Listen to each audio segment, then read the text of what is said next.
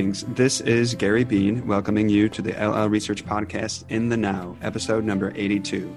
LL Research is a nonprofit organization dedicated to freely sharing spiritually oriented information and fostering community, and towards this end has two websites the archive website, llresearch.org, and the community website, bring4th.org.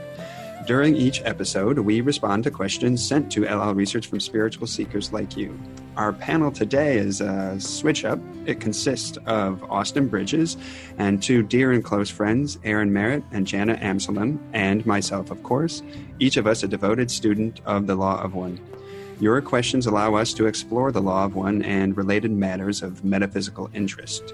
We hope only to offer a resource that enhances your own seeking process. Please know that our replies are not the final word on these subjects.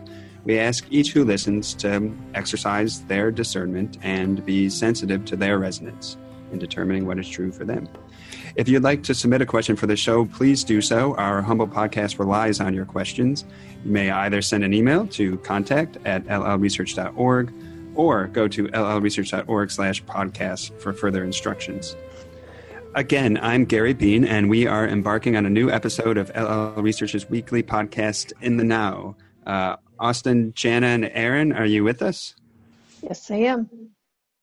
And so am I. Fantastic. Well, our first question comes from a seeker who actually interviewed Carla some years back, so we can give his full name. His name is Ben Lusick, and Ben writes, a comment you made in episode number 79 of the podcast got me thinking. You were reflecting on why there was generally little disagreement in each other's responses and mentioned that, quote, living in harmony together was a component. You said that it was like you three possibly had the humble beginnings of a budding mini social memory complex. This gave me an aha moment, and I realized why, for most of my life, I've been compelled to bring people together for about 10 years, I've been lightly exploring the possibility of creating online social tools for the purpose of accelerating and aiding people's spiritual seeking. I'm now wondering if this repeating if rather if this repeating pattern of thought has to do with trying to help spark other m- mini social memory complexes. I get the sense that physical proximity may be fundamental at least at some point but maybe there are online connections that can be used to help things coalesce so that was Ben's preface, and he asked us a series of really um, great questions that will allow us to explore exactly what a social memory complex is. And the first one is what are the fundamental characteristics or aspects of a social memory complex? Um, Austin, do you want to take the lead on that one? Sure. Um, I'll give a short answer because I am eager to hear from our special guests. So uh, the fundamental aspects, I think, uh, according to Ra, one of the primary fundamental aspects is that um, uh, the group memory that is lost in third density to uh, the roots of the tree of the mind or the unconscious. Um, so it is present, we're just not able to see it, becomes known to the entire society. And so it's really that group memory that I think is the primary aspect of the social memory complex. It Ra talks about how the experiences and um, memories, and even in a telepathic sense, the thoughts and desires of the entire whole are known to each individual. There's like a repository of everybody's sort of being within a central mind that is then accessible to the entire social memory complex. um, that's pretty much like the extent of like the very hardline aspect that Ra gave. So I'll pass it to uh, Jana or Aaron, or pass it back to you, Gary, and let you pass it. Oh, thanks so much, Austin. Um, how about eeny, meeny, miny, Aaron? What do you have? Yeah, I think one thing that um, uh, stuck out to me, I was I was doing a little reviewing of some of the quotes that Ra gives about the social memory complex, and in um, in eleven seventeen, um, from prompted from a question that Don asked about at what stage does a planet achieve social memory complex? Um, the crux of the answer is um, when its entire group of entities are of one orientation or seeking. And so this this notion that intention coalesces the the the the moment at which the memory becomes shared, the you know the group memory becomes um, somehow you know becomes online for the for the collective, um, being triggered by this um, cohering of intention or of desire of seeking, and that was really that was really actually profound for me um, to just reconnect with the significance of our, of our intention and paying attention to our intention and then starting to um, imagine what it means to feel into intention at the group level. It's a really interesting question. Thank you so much aaron jana how about you? Yeah i think um, austin and aaron pretty much covered the you know the the broad strokes of it. And um, I was just noticing when I feel into it that a big piece of it that comes up for me is uh, a sense of shared purpose. And so I don't think those are words that Ra uses specifically, but um, that's, you know, feels like an important piece of it to me. What, Aaron, what you said regarding the um, unified intention recalled to my mind 1323, where Ra says, he, Ra talking about our present experience, and they say, the thought forms of your people during this transition period are such that the mind body spirit complexes of both individual and societies are scattered throughout the spectrum instead of becoming able to grasp the needle, shall we say, and point the compass in one direction. So it seems like that is a key requisite of the social memory complex to have, um, like you were describing, the one pointed unified intention. Um, I want to say thank you, Jana and Aaron, for joining us. To listeners who are not familiar with these two entities, we'll introduce them a little bit more, um, a couple questions down the road. And I wanted to add a couple other fundamental characteristics of what I understand the social memory complex to be, per Ra, of course. And another is um, total transparency. It seems that is one of the defining characteristics of the social memory complex because without the veil, there is just an, a radical level of um, openness and honesty and lack of pretense. It's like an automatic authenticity. Nothing is hidden. Everything, um, as you guys were saying, everything is known. Even the thoughts of the individual and their their fears and their desires. Everything is public. I don't know that there is the possibility of having a private experience per se in a social memory complex.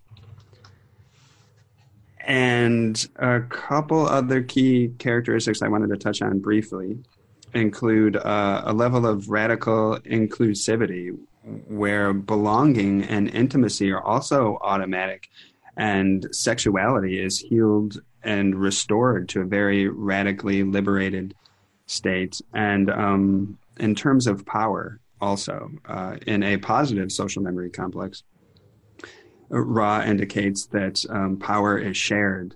And this contrasts against the negative social memory complex where power is pitted against other power in a strict pecking order that causes what Ra calls spiritual entropy and disintegration. So, um, do you guys have any further thoughts to add about what constitutes a social memory complex? Um, yeah. Well, um, sorry. Go ahead, Aaron. I was just going to going to um, kind of make it's it's more of a question than a I don't have a clear answer on it, but um, it is interesting to me how Ra um, the the contrast between the two terms, the social memory complex and the social complex, um, and it seems like there's this um, you know, one another way of saying sort of a burgeoning mini social complex is a social complex, right? Where there is um, there is the sort of initial stages of the way that I understand a social complex is that there's something providing coherence among a group, group of people over you know over some duration of time that forms a unit of consciousness that um, you know may be temporary doesn't have the same i don't think it has the same durability necessary necessarily than a social memory complex, but um, it does seem like they, um, you know, they point to this this group entity that is the social complex that transcends the the mind body spirit complex,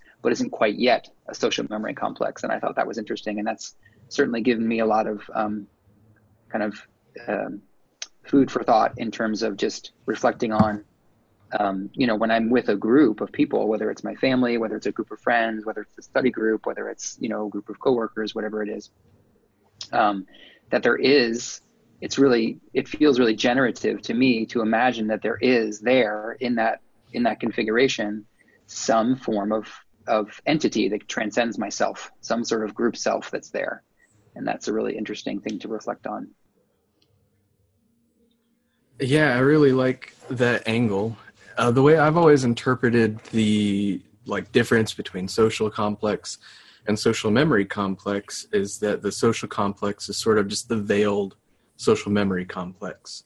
Um, there's a lot of times in the material where Ra actually refers to Earth and our society as a social memory complex, but then at another point they talk about how a social they also refer to us as social complex and then at another point they talk about how the social complex becomes a social memory complex uh, when you were uh, like what you were saying when they become one in their seeking basic, basically. So um, the sense that i get is that our social memory complex really actually exists right now.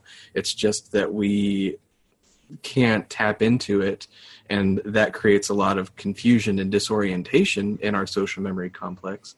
But once the veil is lifted and where we have access to the unconscious mind the roots of the mind then um, that cohesion comes into place because we can see it more clearly.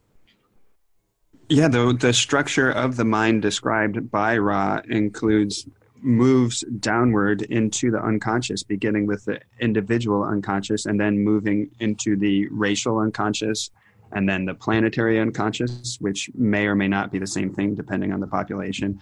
Then the archetypical mind, which is a mind shared by every entity resident to a particular solar system. So, yet, like you're saying, all those layers of mind are there. They're, they are just um, hidden and seemingly separated from us by a veil. And it seems what makes a social memory, memory complex possible is either the removal of the veil, which happens in fourth density, or the thinning of the veil, which happens at the end of third density. And actually, Ra, I don't remember if this was, no, this wasn't the one Aaron was speaking to. Ra says about social memory complexes in 38.6 that it is possible only in the latter or seventh portion of third density when entities are harmoniously readying for graduation that a social memory complex can form in third density. Uh, they go on to say, though, that while that's not unheard of, it's quite rare. They say, quote, the social memory complex is properly a fourth density phenomenon, which hinges on the veil no longer being present. And another aspect that stands out to me too, before checking back with you guys and moving on to the next question, is that in a positive social memory complex, everybody loves you, and you love everybody. There's um, everybody is literally your friend or your loved one or your intimate, dear other self. There are no uh, enemies or nobody working against you, which is diametrically opposite to the negative social memory complex whereby you have no friends literally and everybody you know is seeking to manipulate exploit or enslave you for their own benefit. So it does sound quite like a hell world. To us anyway. yeah i think don't they say that doesn't Ra say that there is it, you know at the level of the social memory complex there is no or maybe it's just fourth density that there's no possibility of disharmony at the at the level once the veil is removed um, and all is known, all is apparent in the shared mind that um, that there's no disharmony. But maybe that's just in the unveiled condition and not necessarily in the social memory complex. Unveiled condition. Post veil. Do you, do you, does anyone remember that quote I'm talking or the, the the point they talk about that there's no possibility of disharmony Yeah, we're talking about how all the things that fourth density can be and what it isn't, and they say there's no possibility of disharmony in fourth density, which I think is pretty much the same thing as saying there's no possibility of disharmony within a social memory complex too. Mm-hmm. Um, which is an interesting thing to consider and is a big question, I guess, in what Gary just said in a negative social memory complex. Um, what is considered disharmony? Uh, it seems like there might be a constant shifting of power. or actually, Ra does say that like a lot of that shifting of power happens at the beginning of fourth density, and once everybody feels comfortable in their position, then they're able to actually work together. But then there's still entropy that happens subsequent to that. So, wonder what the difference between that entropy and disharmony really is. Mm-hmm. Yeah, they say it is not within limits of possibility to cause disharmony in any way in the, the positive experience. And as as to the negative experience, they do say elsewhere that they turn rather negative entities turn harmony into, and I think the exact words are an eternal disharmony. I mean, it sounds like a, a permanent background state or a permanent um, embodied state to be non harmonious with those you interact with.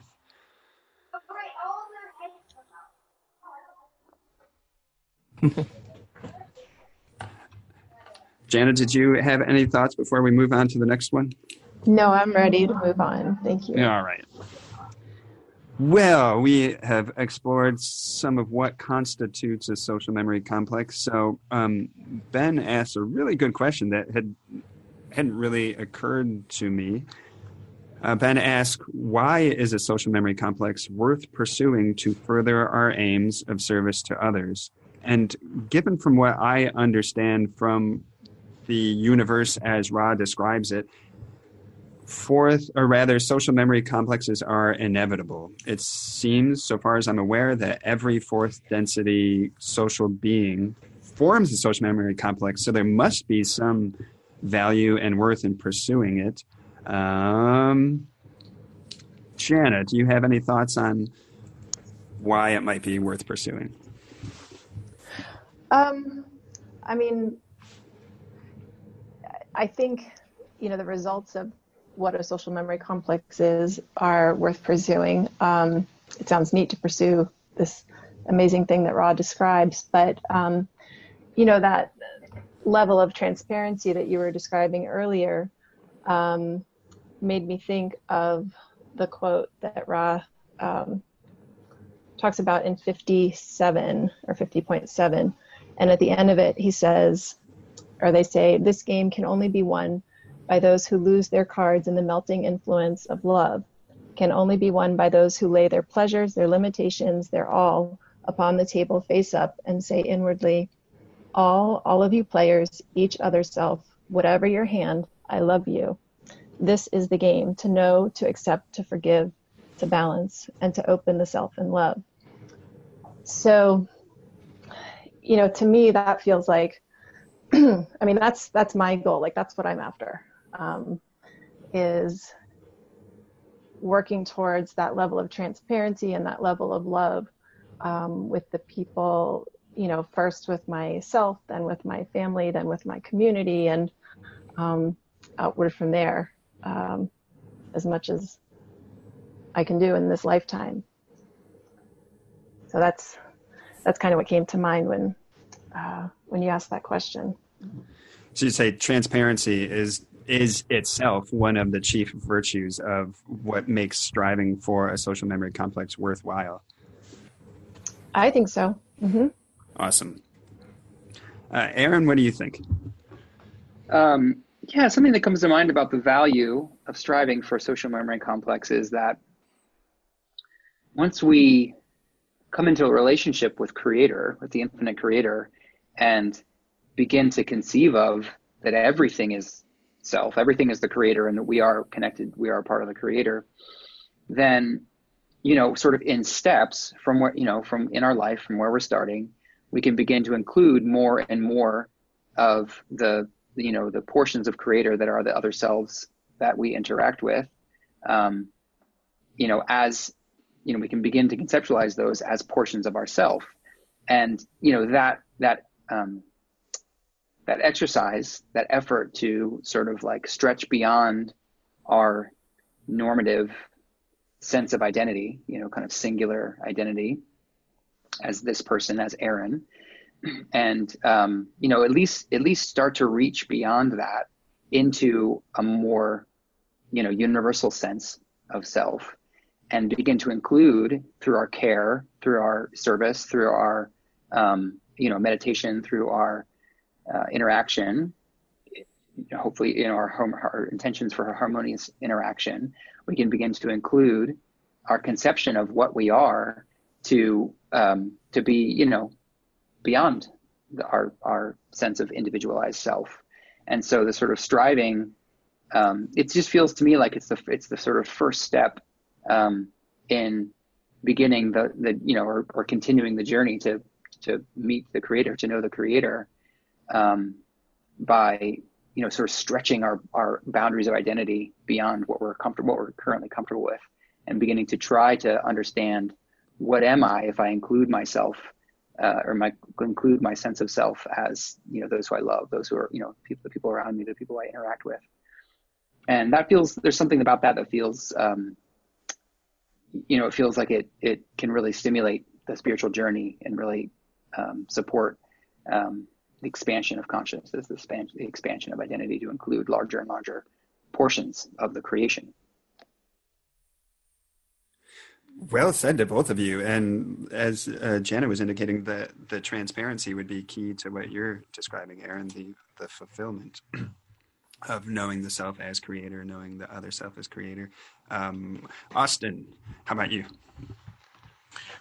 Um, yeah, I agree with you. Those were both excellent answers, and I'm getting a theme in what I am viewing as the benefits in that these are sort of things that are natural upon our path anyways or these are things that will be necessary for us to sort of grasp in order to graduate from third density to begin with it seems like the formation of the social memory complex as you were saying gary is like this inevitable thing. But i think it's inevitable because uh, we spend all of our third density in a social relationship. That's sort of what third density is about is understanding uh, society and interacting with other selves.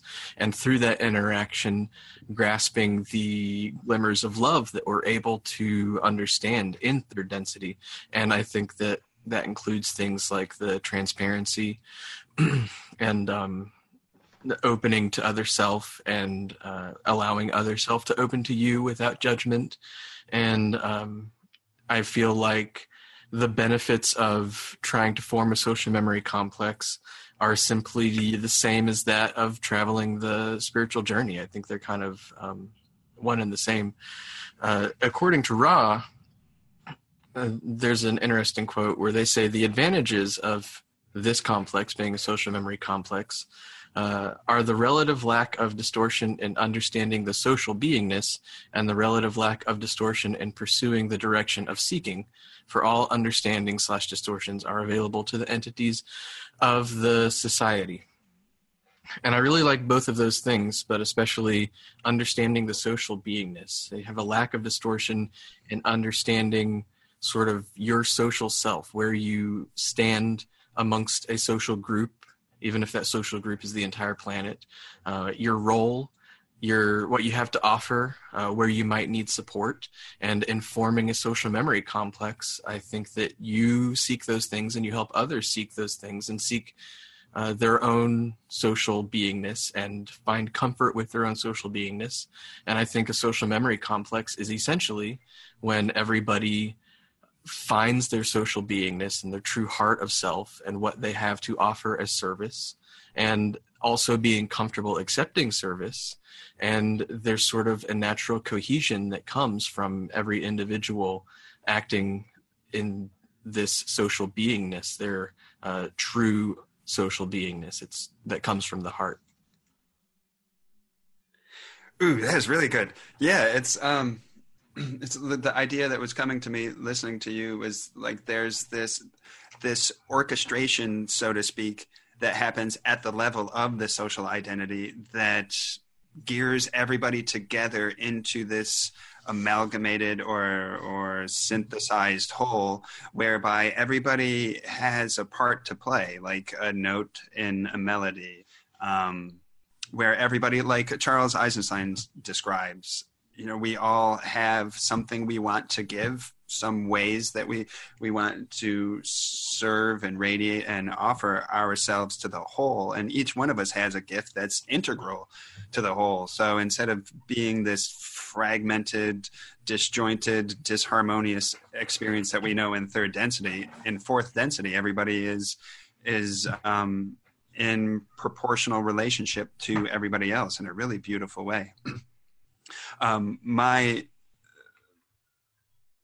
my uh, considerations going into this podcast regarding this question were less of essence, as you three have gotten into. We're more of like, um, I don't want to say shallow or surface, but more on a, like a practical level of what the or why a social memory complex may be of value, and that's at like look in our experience at just what one person can accomplish, whether uh, it's an artist or a mathematician or a philosopher, and then look at what a group of artists or scientists or even a, a corporation or an organization or branch of the military can accomplish on this planet, and then imagine an entire planet, a whole world uh, acting as one, like what they could accomplish when all that genius and and just when all that energy and uh, individual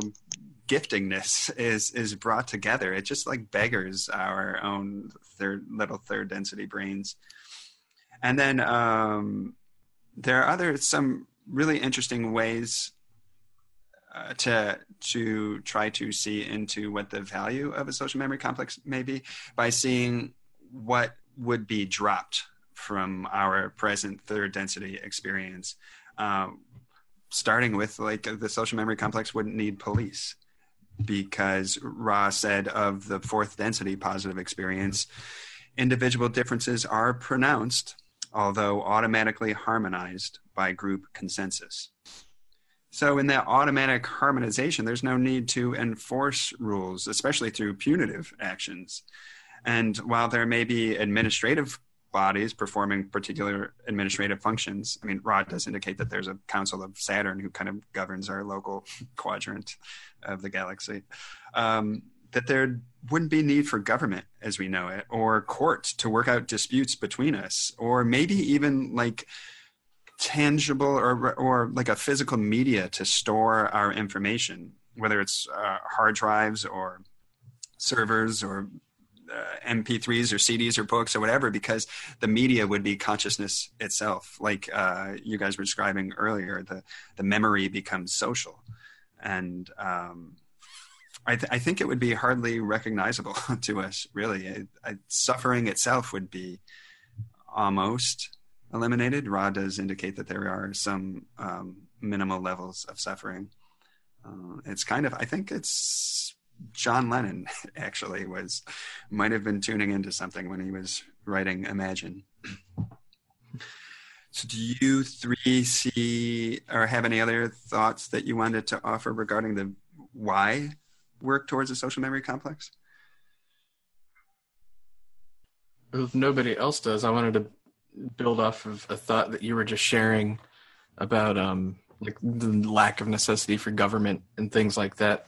I've always sort of imagined that as a social memory complex forms on Earth, things like the government turn left from administrative or um, bureaucratic and become more of a facilitating body mm. to where there isn't sort of this enforcement of a system but instead they provide the ability for people to find out where they need to be and how to express themselves within the social memory complex and they serve the purpose of connecting individuals and um, gathering groups that are uh, naturally wanting to be in that group but don't have the means to necessarily find it to be in a group to accomplish something or things like that. So I imagine a government in fourth density is much more um, wanting to help people do things instead of uh, collect taxes and build a military.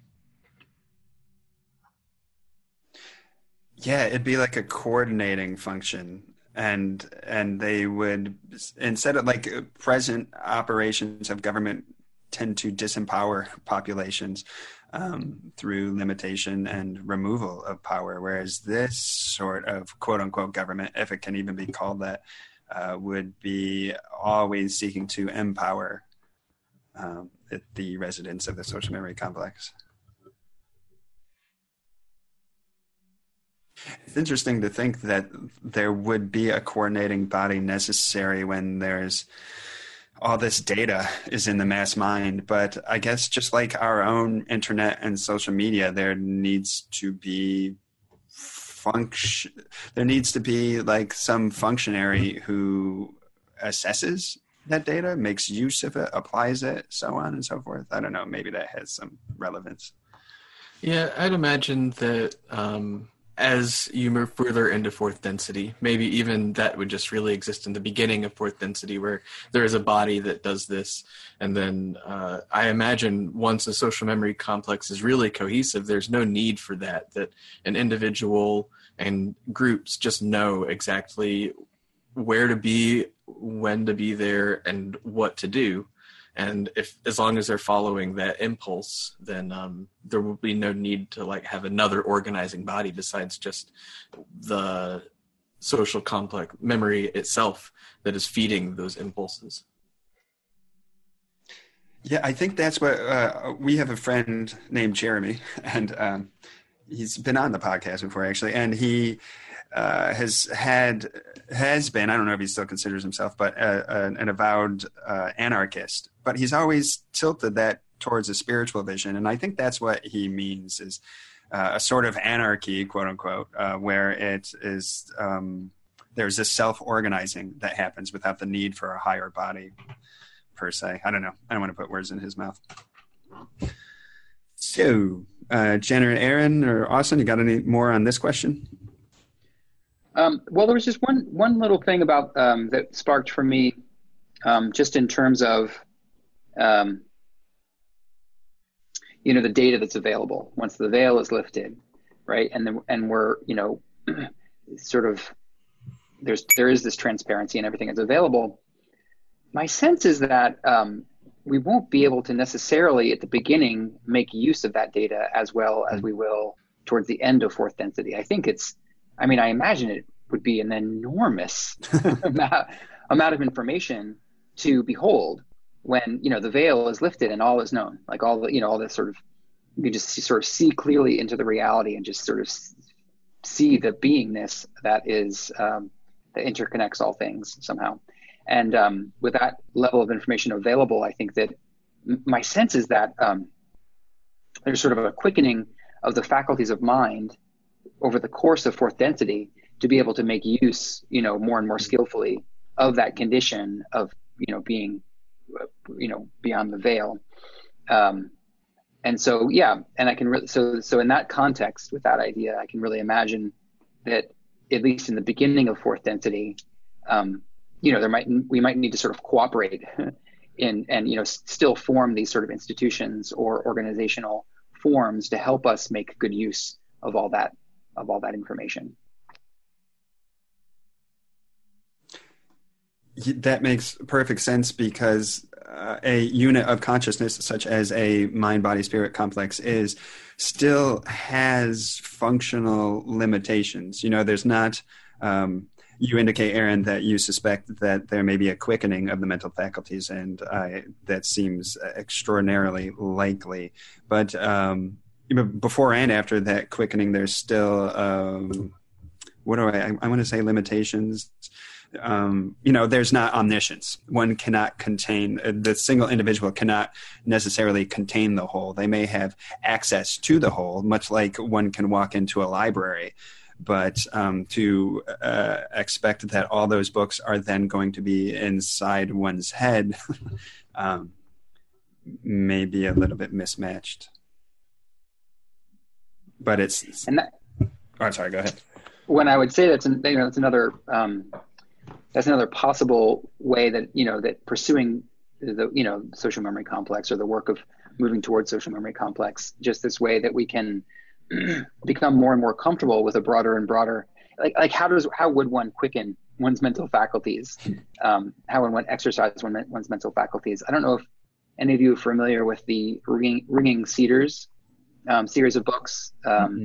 about about um, this this contact between a russian um, entrepreneur and this uh, sort of mystical woman who le- lives deep in the um, the forests of uh, northern Russia, and she seems to ha- be some be a part of some. Um, um, I don't know if it would be a fourth density um, group on Earth, but she um, has certainly has a vastly um, accelerated faculties and capacities.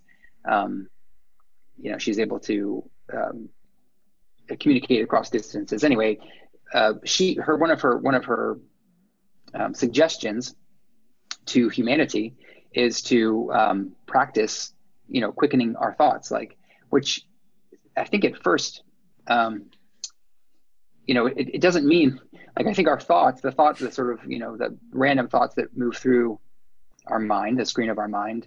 Um, I don't think it means like speed that up, like turn up the the speed dial on that.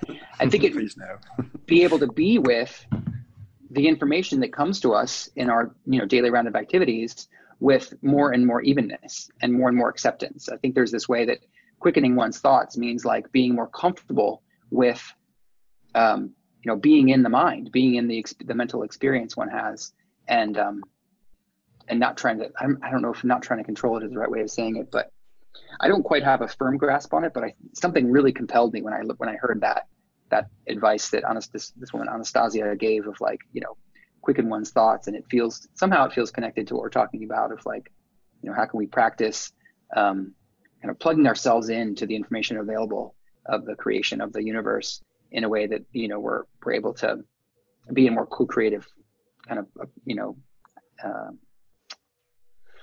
yeah relationship to it. I don't know if that made any sense.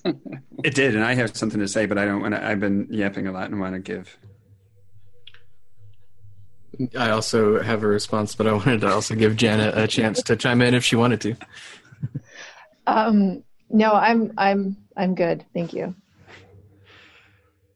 You want to go, Austin? Yeah, um, that's a really cool idea about. Um, we're kind of getting into the next part of the question, aren't we? Like uh, quickening thoughts and the idea of quickening thoughts and that being sort of this facilitator for the social memory complex what i sort of see in that is one a basic mindfulness practice which i harp on a lot on this podcast but i think mindfulness is really a key component to our spiritual journey in third density and becoming aware of our thoughts and becoming aware of the origin of our thoughts because i think we have a lot of thoughts that are um, like on a very surface level just sort of junk that has accumulated that falls away pretty easily. Then a lot of social distortions a lot of personal distortions. And i think once we're able to become mindful of uh, where our thoughts are coming from and what they are and how they're influencing us and distill those more and more, we start getting into those thoughts that might originate more from the social memory complex itself and get deeper into the unconscious roots of the mind. That um, then, as we really become mindful of those types of thoughts that come from the deepest portion of our being and the deepest portion of our shared being, and acting on those that's i think how the social memory complex forms. Yeah and i'm like in contemplating what aaron said i'm thinking about the transition between the, the second density on this planet ape form the the um, the primate form to the human being that would be recognizable today. And as that threshold was crossed, there was an increase in capacities, you know, an increase for abstract thought to think about the future and the past um, and to reflect on individual uh, selfhood in ways that weren't possible due to the limitations of second density. Those limitations, including both on the biological level, the brain size and the nervous system and other physiological things that I'm not aware of, uh, but also due to the um, speed or rotation of the photon, the quantum level of vibration, which is way outside my pay grade. But um, third density sh- kicks that up a quantum level. And thus, the third density being has powers and capacities that the second density did not. So, likewise, in fourth density, the same evolutionary trajectory will happen, will be jumped up a quantum notch, and um, our mental processing ability will increase and an aspect of that mental processing has to be what uh, aaron's describing and what you were expounding on austin this ability to be with uh, one's thoughts and the sensory or other data sensory information or other data that is greeting one in the moment. And i would make a line of connection between this notion of being with and mindfulness to love itself. Because in fourth density uh, per my understanding of uh, what Ra says uh, love is essentially visible. It is the ex- the lived experience of each moment. And love can love by its nature can um, greet and receive and embrace all things and love all things. So i see that love when applied to the mind complex as not um, being afraid of thoughts or judging thoughts or rejecting thoughts but being able to be with and that alone like would seem to enlargen the container of mind and the processing power of mind. And support the romantics that the heart is better or greater than the mind. But so um before we dig into some questions of uh, living that here and now in application, did uh, anybody have anything more to offer? Not I. Nope. nope. All right, then. Now we'll get into who, who these two lovely people of Jana and Aaron are. Um, so Ben's next question tied into that, the one we were just exploring, and uh, he wanted to know about the pursuing a social memory complex, specifically with the a focus of starting one here on Earth now. And um, to build off Ben's question, thank you, Ben, by the way. Uh, there are myriad examples around the world of communities coming together to form relationships that embody the beginnings of a social memory complex right now that contain the embryos of the qualities that we've been discussing, including movements towards transparency and radical honesty and communal blending of intimacy and power sharing and so forth. And we in Louisville, um, Jim Austin and I have come into contact with a group that's both geographically and spiritually close to us that we feel are engaged exactly in this work and they are known as the Asheville Law of One Study Group. Uh, Aaron, uh, you have seeded, rather, you seeded and have nurtured uh, this group in your own hometown of Asheville, North Carolina. And uh, this group is now co facilitated by the beautiful Jana uh, with her skillful efforts. So, Aaron, I would love to know your thoughts and then Jana's about how you all envision the work of your own community. Uh, do you see yourselves as moving towards a social mem- memory complex? What are your objectives there, and how are you seeking to manifest those objectives? Yeah, that's a very good question.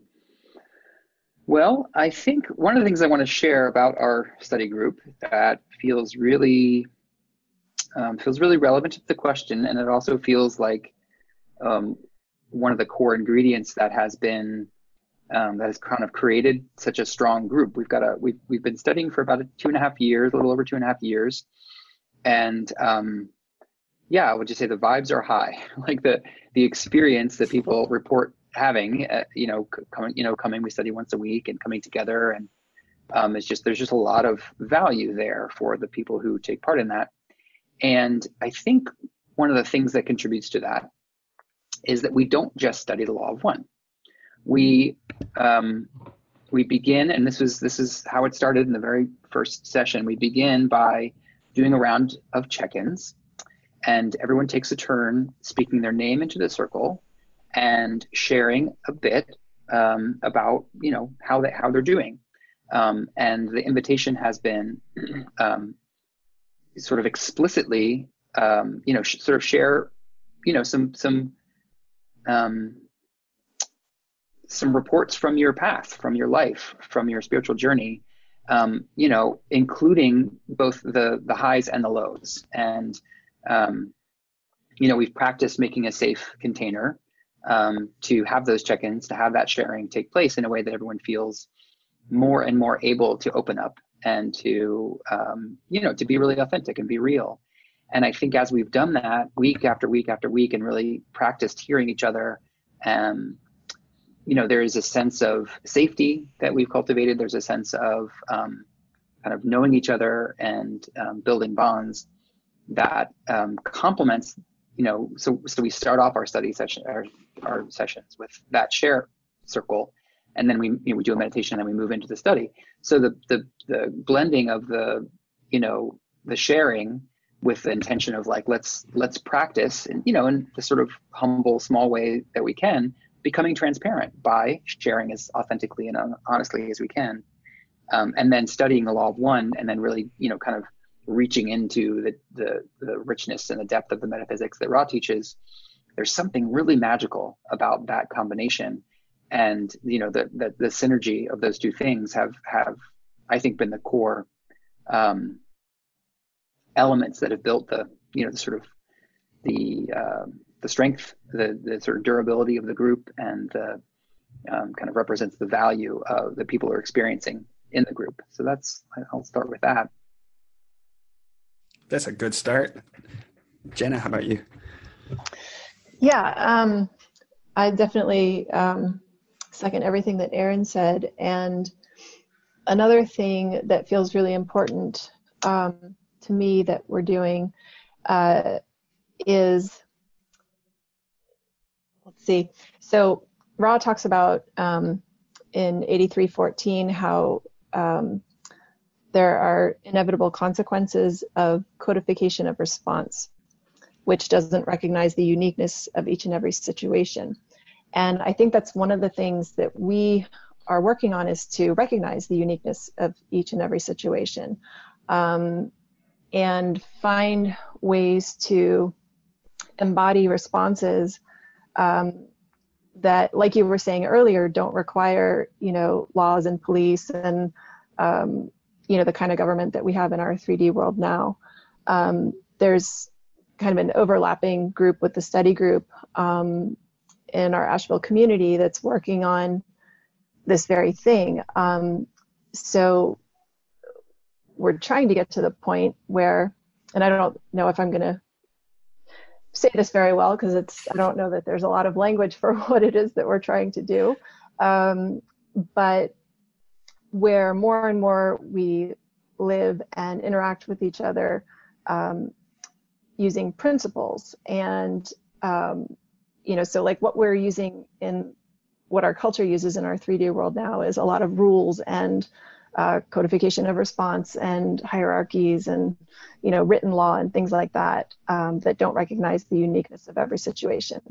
Um, and so once we uh, it feels to me like the more that we practice vulnerability with each other and for me vulnerability um, means a combination of transparency and authenticity um, the more we you know, kind of experience that blending that Aaron was talking about, and uh, and the more we have a shared purpose, the more we can kind of let go of these rules and start looking at maybe just using tools or practices, or recognizing patterns in the way that we are with each other, um, and hopefully getting to the point where we more just live by principles. So, for instance, one of the principles, um, just to give an example that's really important to us, is that how we are with each other is more important than what we do with each other.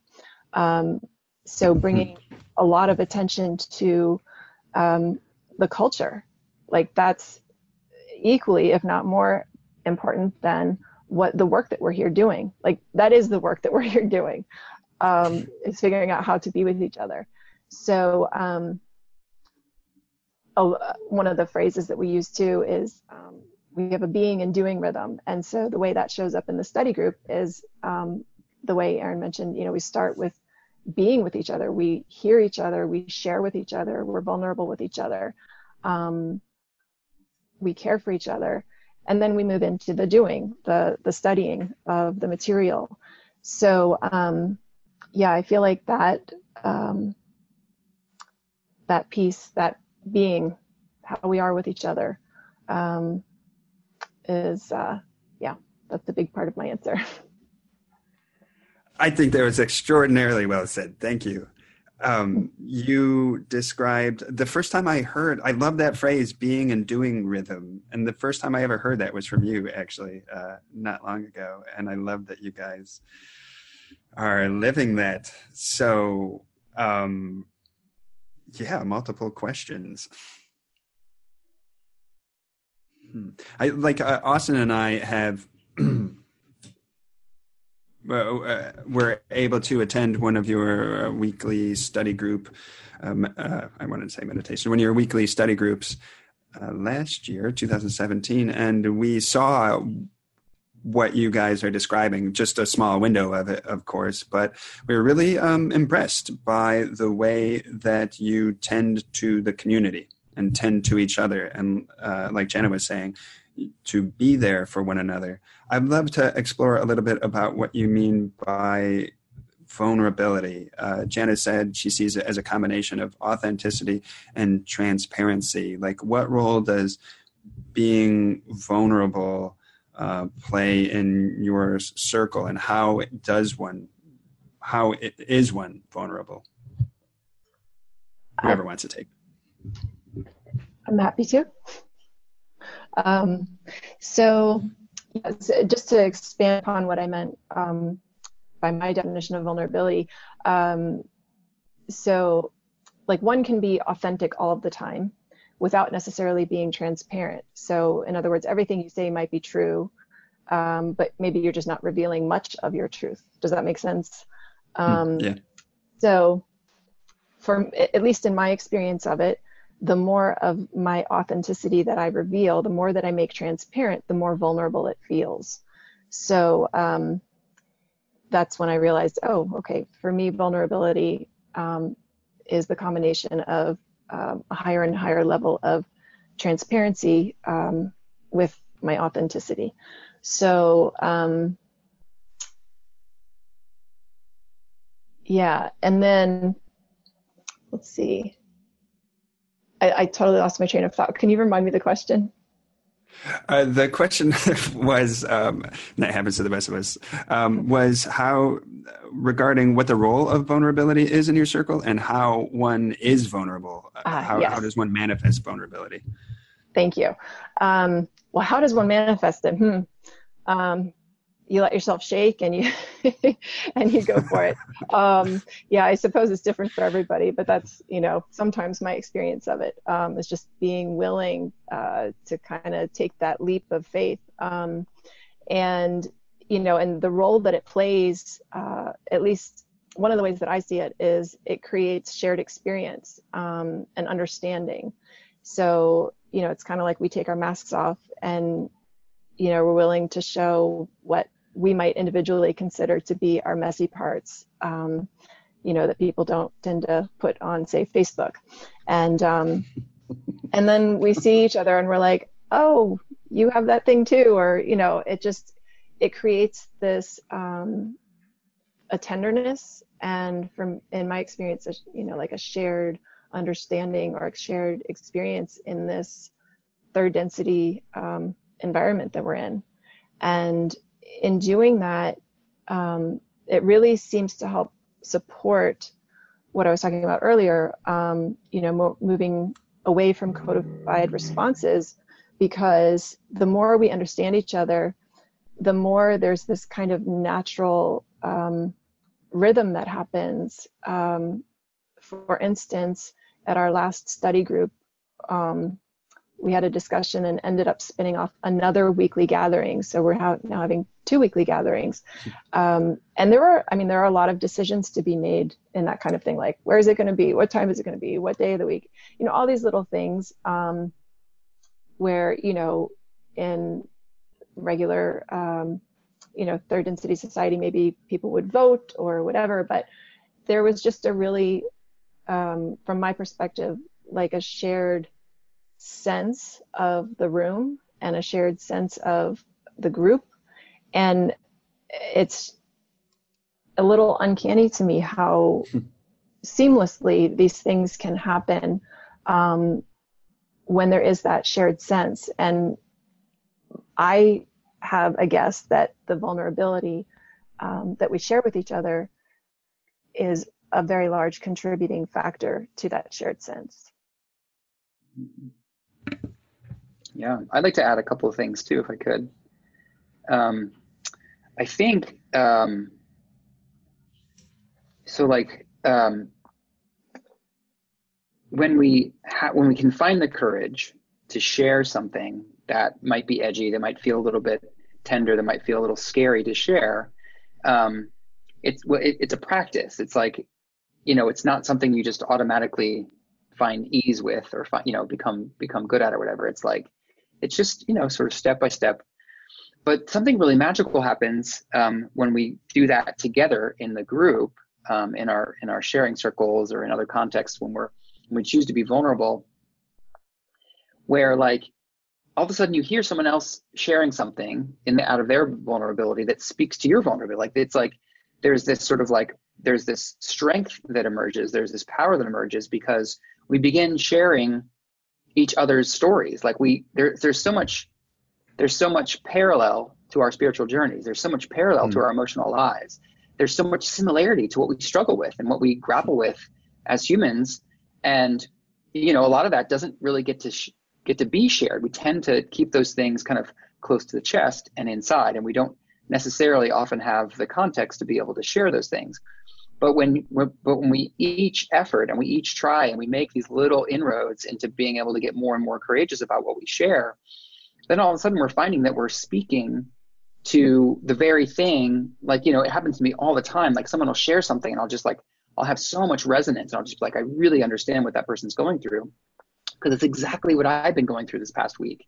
And it just kind of that that those those synchronicities of and that sort of overlap of what gets shared through through the kind of shared practice of vulnerability continues to sort of build a field. You know it builds a there's a there's something that you can sort of you know you can sort of feel at this point when we come together in the group that there's there's something there because we've been building it for you know the number of weeks we have that stays somehow.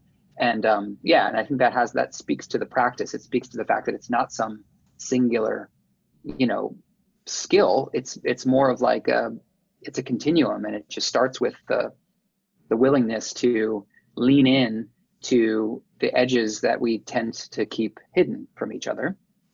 Um, and of course the you know the set and the setting of that is very important. And i think another thing that's really important is um, just the awareness of what vulnerability means and what it is. Um, i've been reading brene brown's one of her most recent books recently and she is just such a champion um, to you know kind of breaking down stereotypes around what vulnerability is i think that there is this sense there's a sort of so societal sense that vulnerability equals weakness. It equals the, the ability to be taken advantage of. And what her research her you know pretty hard scientific research has shown is in fact the opposite is true. When we're able to be vulnerable um, there's a there's a strength uh, that happens in terms of building trust in teams. There's a strength that um, that is really being expressed there that helps people be more functional um, humans by being able to um, work through the you know the sort of the the, the inner workings of our emotional life um, in in group in relationship. And it's just been really inspiring to me to kind of like have this alternative view, this alternative model, like just kind of help the parts of me that believe that vulnerability equals, you know, weakness, that equals I'm going to be, you know, it's, I'm going to be, I don't even know what, I, I honestly don't even know what the fear is, but I, there's all these fears around like, oh, I can't show that, I can't be vulnerable. Mm-hmm. And just like, you know, witnessing other people in my community be vulnerable and then like reading about and learning about how vulnerability is actually kind of a superpower, you know, and just like reprogramming some of the, some of the the ways that vulnerability is seen um, and understood in our society is is hugely valuable. Um, yeah, I can feel if it can be so said, uh, my green ray stirring right now. Thank you both very much, sincerely.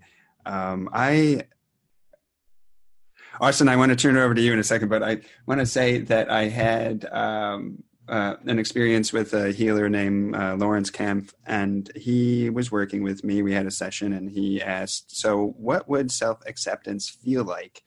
And I just had this dawning insight that that it would be paradise. Like whatever happens in the world to me or around me, if I could simply be at peace and love me for who I am, then I can't imagine how good that would feel on a day to day basis. And what you all are describing is like, um, is creating the space that Aaron used the word the field for that precisely to to communicate in very uh, in both words and in beingness that it is okay to be you and then to let those guards down and express whatever it is that um, you may be thinking or feeling. Like I'm um, around in L/L research settings, like our homecomings, or here with Jim and Austin, or when we're with other L/L related friends. Like I'm at my most comfortable relative to my spectrum of, of authenticity and comfort but still there's always there's like unconscious barriers that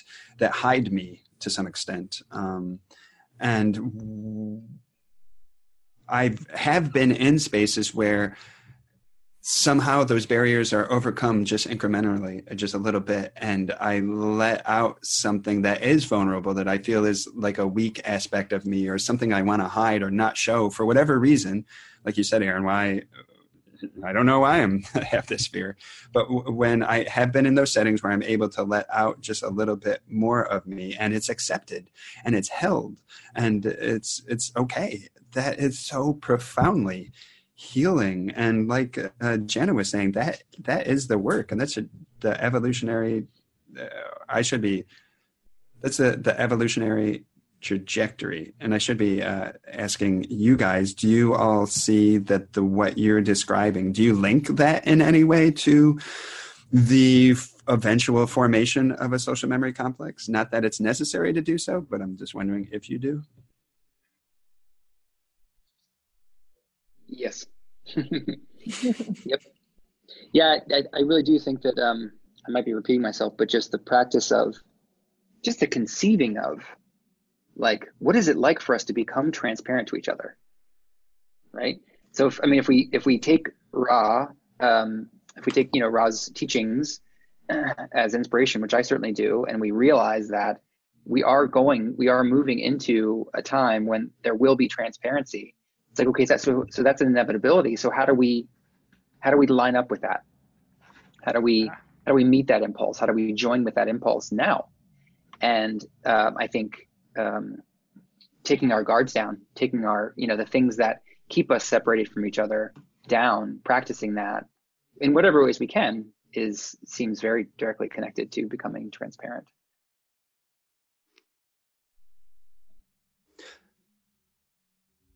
Yeah, and for me, it makes me think of um, I think it's Mother Teresa quote where um, she says, "If you want to change the world, go home and love your family." And again, it just says to me like how we are with each other is more important than what we do with each other.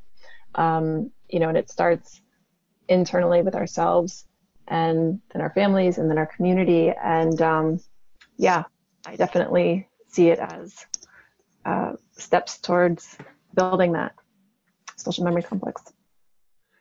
I've seen how um, what you guys are describing is in plays a role in how I've envisioned the uh, unfolding of fourth density in that like this veil comes down and everybody's kind of naked more or less um, with one another and I don't uh, in that everything that had been seemingly internal is now potentially available to the whole is revealed you are revealed.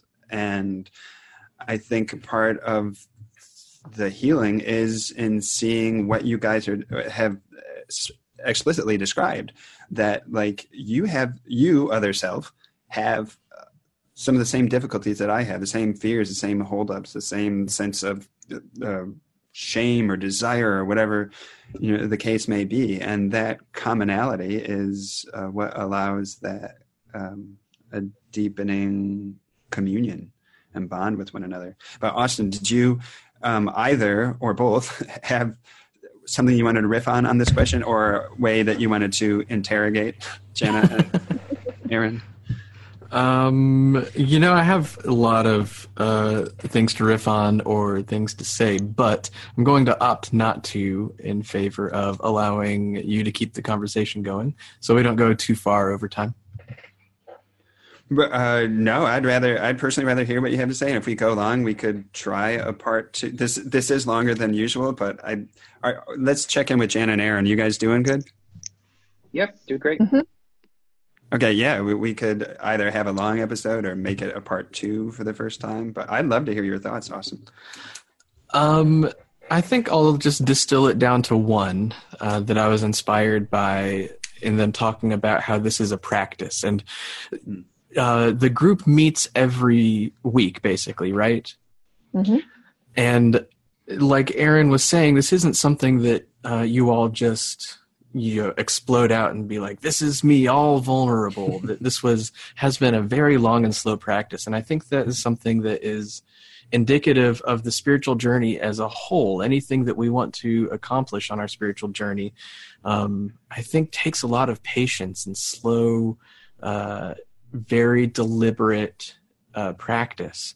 And I think a lot of people, when they first get involved in the spiritual journey, they just want to like uh, blast through and like, I'm going to ascend as soon as possible. I'm going to uh, make it next week.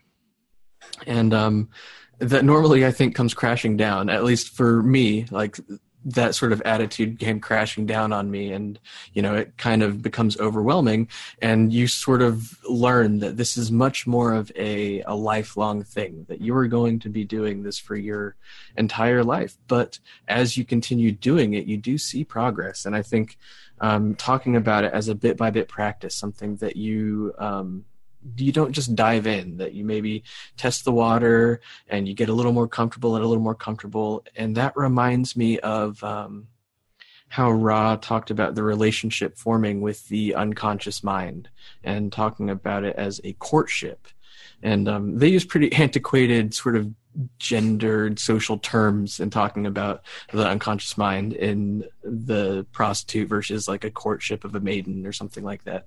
And um, but if you remove that sort of social baggage i think that what is happening with your group is this courtship of this shared unconscious personal and shared unconscious with uh, you slowly break down these social barriers, these things telling you maybe I shouldn't share that, and that sort of helps you all to access this deeper unconscious mind and it just sounds like such a beautiful thing that uh, i'm a little bit jealous of.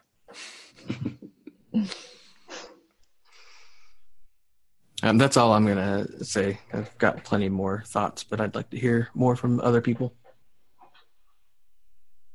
Yeah i'd like to hear more from jan and aaron if they have more to share on this topic. No pressure if not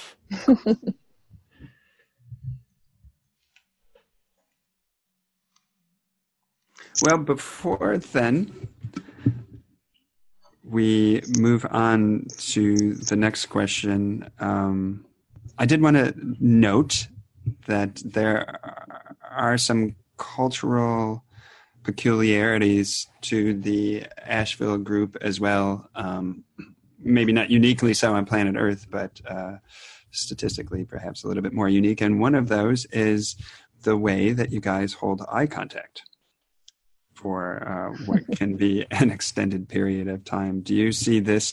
Was this something that was? How how did you fall into this? Was this consciously developed? Is this was just a habit that naturally manifested and formed?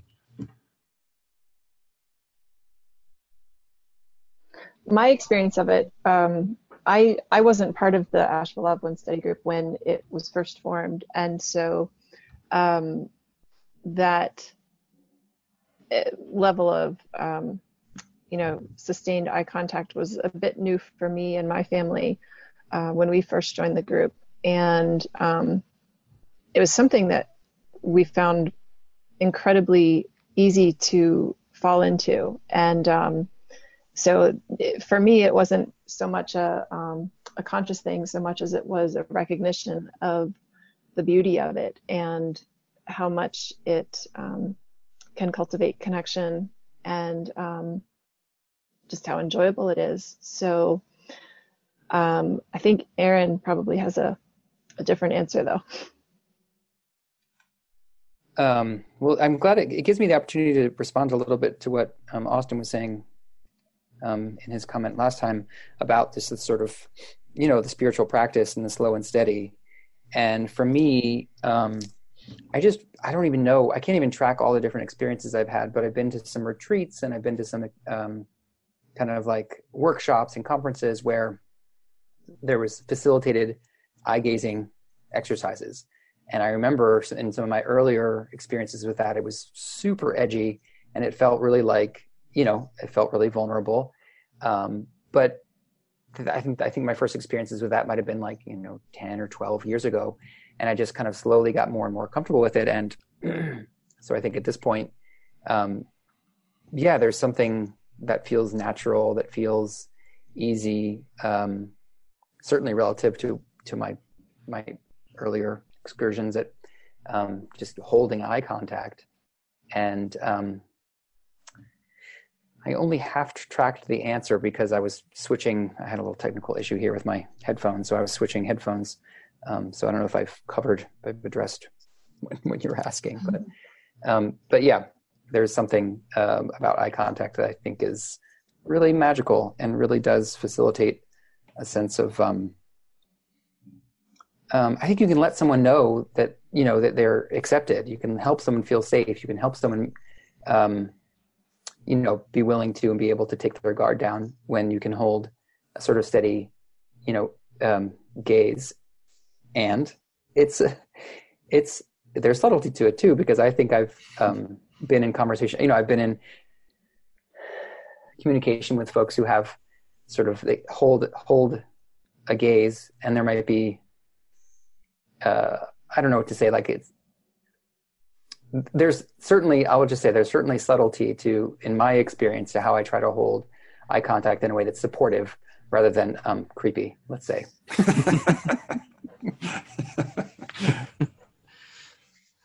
It can be like a, a, socially assertive thing in our culture depending on how you do it or like you uh, or the alpha if you can hold your eye contact.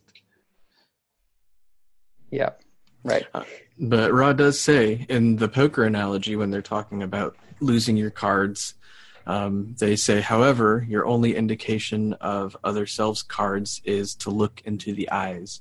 And I've mm-hmm. always thought that was both uh, metaphorical and literal because I do think that when you look into the eyes, there is something about you see like uh, the creator staring back at you, and like in some ways that can be very uncomfortable and I think once you get more and more comfortable with that, you can um, learn to be more in a relationship with that other creator. Yeah. Well, and they say, you know, there's that. It's a little bit uh, maybe played out or something, but it's just that that quote that the eyes are the window to the soul. Mm-hmm. It's it's profound. I mean, there's something very very deep about that, and um, I think it's true. Yeah, awareness itself is when attempted to be um, artistically conveyed, especially in Alex Grey's artwork, is um, symbolized by the eye itself. Right.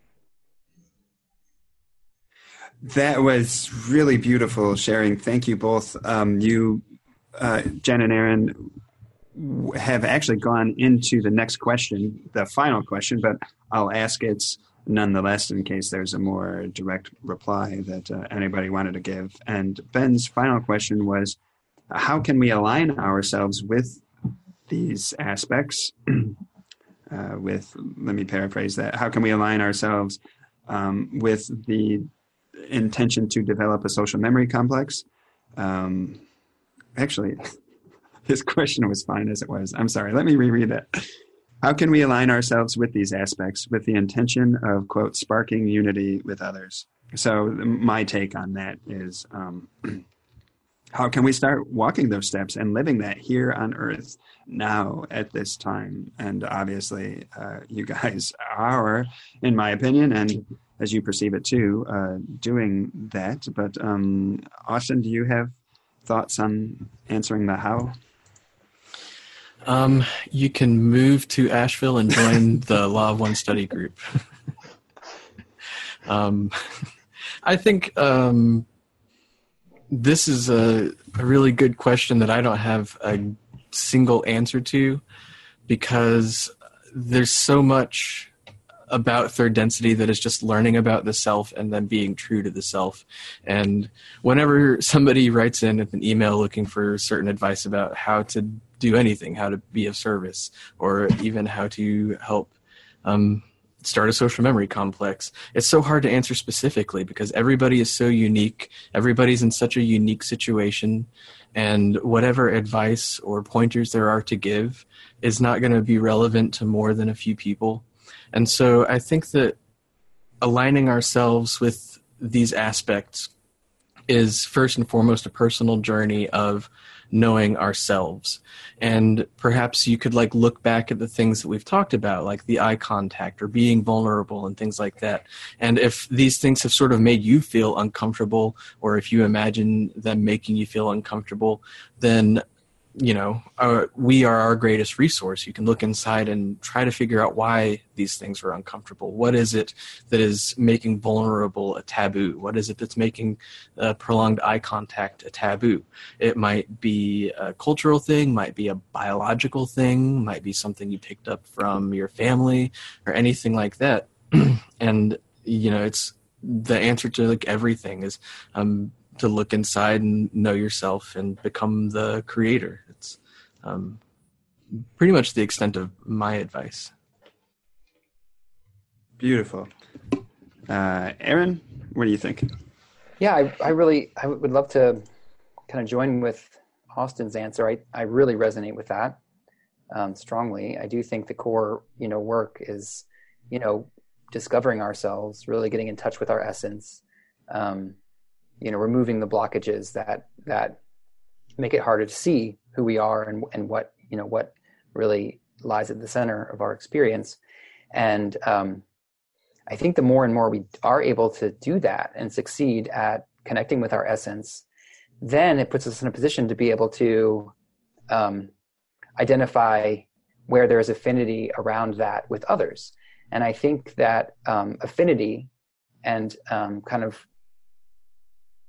allowing ourselves to be guided by affinity with others is a, there's a I think there's a clue there about how you know sort of sparking unity with others, forming a, a social memory complex. I think it has to do with like putting ourselves in proximities with others who vibrated a similar similar wavelength, whose essence kind of like brings our essence more alive. You know, who people who help us to see ourselves and know ourselves and celebrate the true essence of, of what we are and people who for whom we can do that. And so I think that, you know, the more we're able to really be in touch with our you know true self let's say or our essence um, you know the the better a- we are able to sort of be guided by or or trust the affinity that we that we might um, you know we might find in um, in others. And and then to really allow ourselves to to be guided by that you know to to to seek out others with whom we feel vibrational resonance with. And um, I think that you know these units that we can form around affinity. Um, I think that kind of that's my picture. I feel like hmm. you know social memory complex doesn't happen all at once in a, in a brilliant flash. It happens.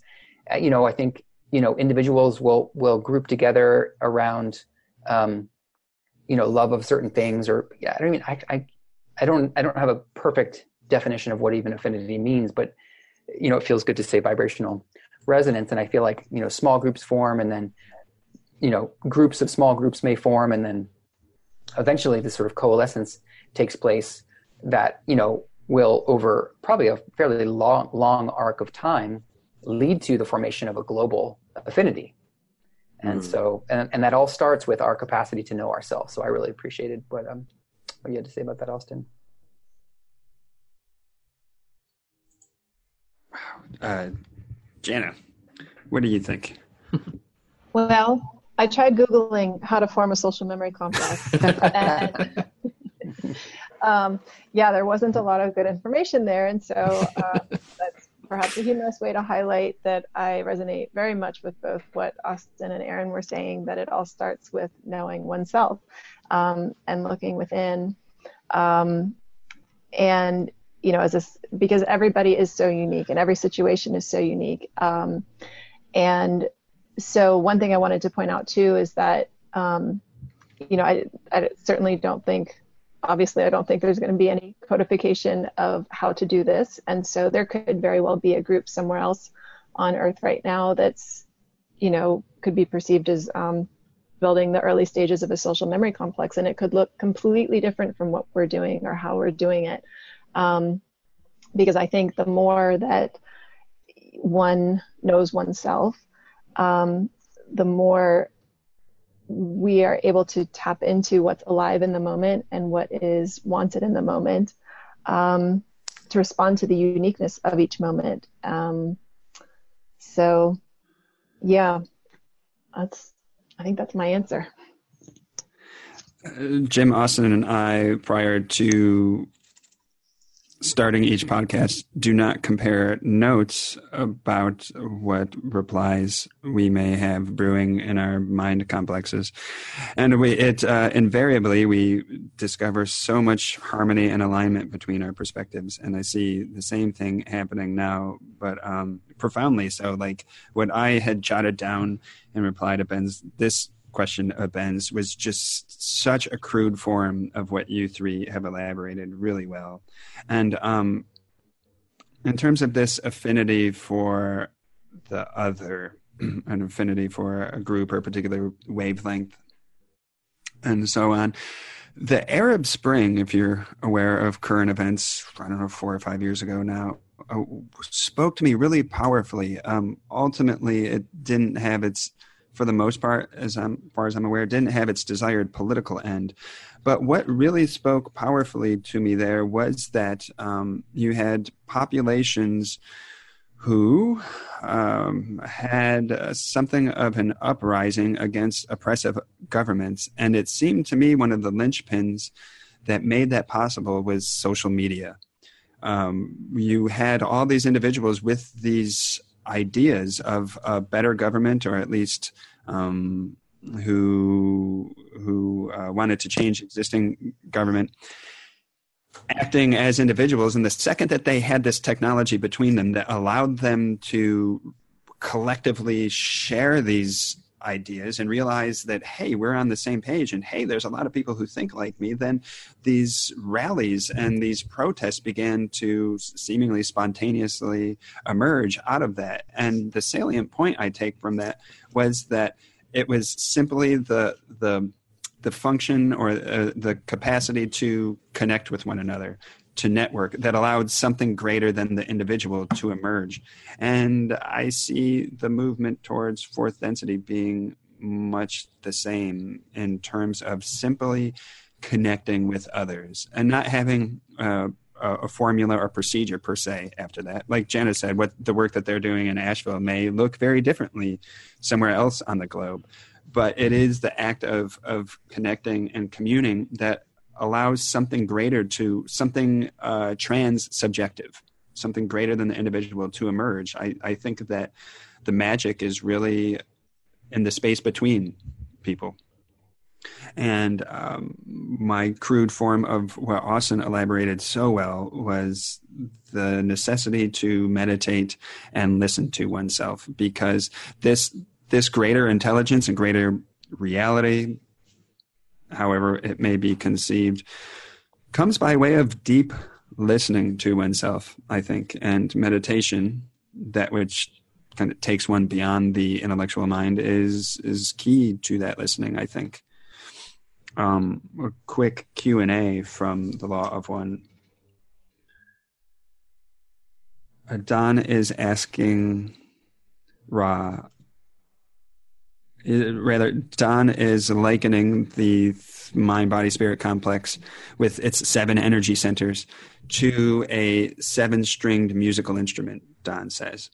And he asked that if like if like a seven stringed instrument, if the chakras are kind of deflected like a string one at a time to produce harmony by the creator. That's the gist of it. It's 54.16. And Ra says, This is correct. And the balanced individual, the energies lie waiting for the hand of the creator to pluck harmony. So this this movement towards deep listening makes ourselves available, I think, as instruments for the creator to pluck that harmony. And the, the social memory complex begins to form in part from that. Um, it is the, the creator playing the instruments of the individuals, so to speak. But uh, we're getting really close to wrapping up. I'll have a small closing bit, and then Austin will officially close us. But before I or we do, rather, do you guys, any of the three of you, have anything more to add to this question? Um, I was really moved by what you just shared, uh, Gary. That was really beautiful, and it, to me, it just reminds me of the um, the opportunity that we have to, um, like allow it allow it to unfold.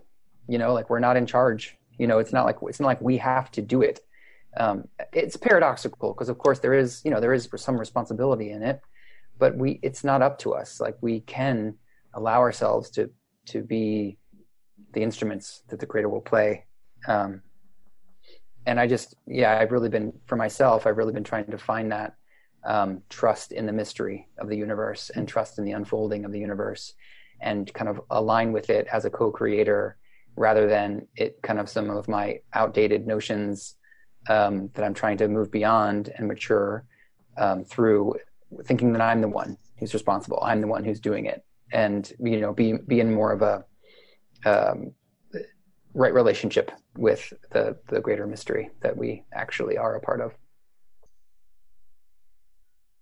I've been working my neck muscles because there's so much head nodding happening on my end when I listen to you guys.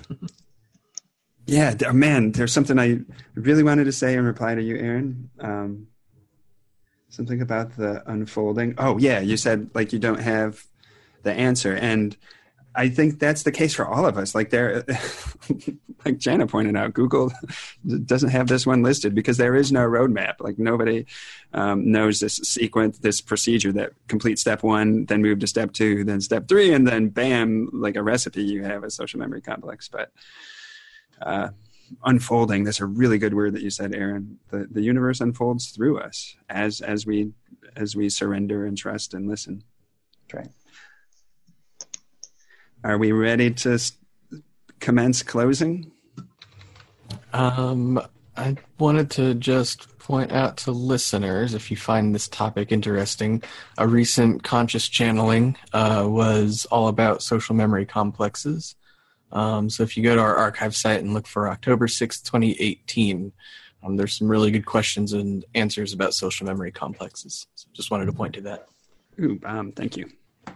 And I wanted to point out, like, uh, we obviously have uh, a, a, certain degree of affection for the, our two special guests today and um, the work that they and others in their community in the Asheville Study Group there's, are doing. Uh, at the same, while we want to shine a light on that work, we don't want to elevate it as being like the exclusive place that this is happening on planet Earth or as if. Um, you know they have unlocked the formula and you know they should be emulated in lockstep uh, this work is happening all over the planet, and there's all sorts of um, points of light and communities and people coming together, finding various ways to manifest this same thing because we're all working towards this. All who have their hearts open, I should say, and are listening to the song of love are doing this work together, whether even though most of us are unaware of one another. Eventually, there will be a greater awareness and greater coordination, uh, I think. When, when one thinks about the social memory complex, one reaches for words like utopia because it can kind of seem that way. But I don't, I don't think that is what the social memory complex is. Um, utopia is something that human societies have uh, concocted and attempted with with great and noble but inevitably futile effort in, on this particular planet um, to manifest something of beauty and harmony and cooperation in the veiled conditions of third density. But the social memory complex doesn't seem to require all that striving. It it seems to be an um, a knowing of the self, like Austin described, a, a truer experience of the real universe outside of the illusion that we now know. I, I, see the social memory complex as a manifestation of um, divine reality. Actually, one gets into trouble there because it's all a manifestation of divine reality. But we uh, we at L/L Research look forward to that inevitable destination with each of you. And in the meantime, it is such a blessing to give and receive love this way on this planet. And we love each of you. And uh, Austin, if you'd like to officially close us out. You have been listening to L/L Research's podcast, In the Now. If you have enjoyed the show, please visit our websites, llresearch.org and bring4th.org.